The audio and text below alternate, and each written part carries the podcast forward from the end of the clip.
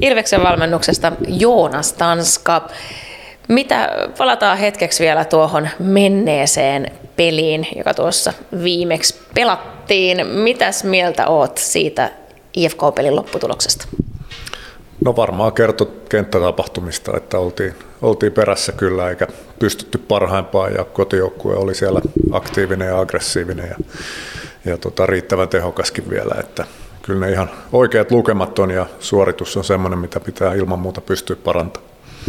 Maalit jäi puuttuun siinä meiltä kokonaan ja jonkin verran ollaan Ilves+:n ottelulähetyksissä puhuttu tällä viikolla just tuosta maalinteosta.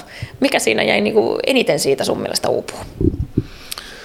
No meillä ei ehkä ihan normaalia määrää paikkoja ollut, varsinkaan laatupaikkoja, että semmoinen keskustan puolustaminen oli vastustajalla hyvää ja oikeastaan sen maalinteon kannalta niin siinä on pari vaihetta, niitä pitäisi pystyä luomaan semmoisia tilanteita, että meitä on useampi tekemässä sitä maalia ja siihen liittyy sitten toisaalta se tärkein vaihe, eli tämmöiset tukitoimet, että me joko ammutaan tai muuten ylitetään poikkisyötöllä keskilinja ja maskit ja reboundit ja tämän tyyppiset jutut, ne jäi meiltä vähän vaiheeseen. Muutama ihan hyvä paikka tuli siihen boksin keskelle riistotilanteiden jälkeen, mutta niistäkään me ei nyt sitten osuttu, että ehkä semmoinen, onko se sitten rentoutta vai terävyyttä, mitä milloinkin, sitä on hirveän vaikea arvioida, mutta jotain siitä puuttuu myös niissä tilanteissa.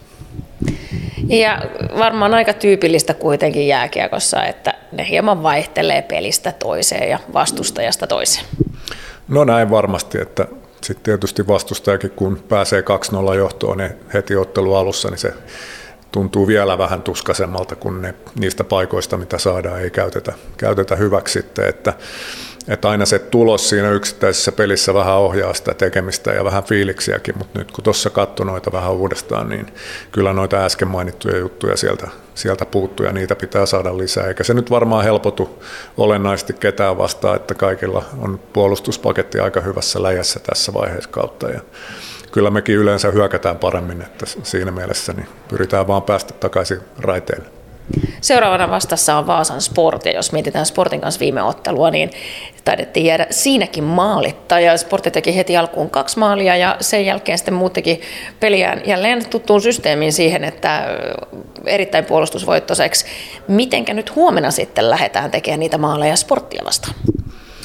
No joo, on noita äskeisiä laatutekijöitä, mutta varmaan semmoinen, että meillä on se pelivirtaus paremmin hallussa, me ollaan enemmän kiekossa ja pelataan enemmän hyökkäysalueella kuin mitä meidän edellisessä pelissä, että kyllä se sieltä monesti siitä kokonaisuudesta sitten kuitenkin juontaa ne, että tulee paikkamääriä, ne on vähän laadukkaampia sitten kun niitä tulee ja sitten tietysti niin ollaan varmaan valmiimpia ratkoa myös, kun ei ole harvakseltaan ei olla siellä kokeilemassa, että semmoinen kokonaispaketin nostaminen, niin se on varmaan se tärkeä juttu.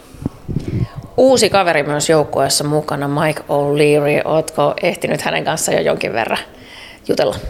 No tuossa pikaisesti moikattiin, että tänään myöhemmin käydään sitten pelijuttuja ja alivoimajuttuja hänen kanssaan läpi, mutta olen toki katsonut videolta ja seurannut, että sillä lailla on pieni haju siitä, että minkä tyyppinen kaveri oikein mukavalta avoimelta kanukilta vaikuttaa ja varmasti tuo niin kuin pelaajatyyppinä tuohon meidän joukkueeseen just sitä, mitä me tarvitaan.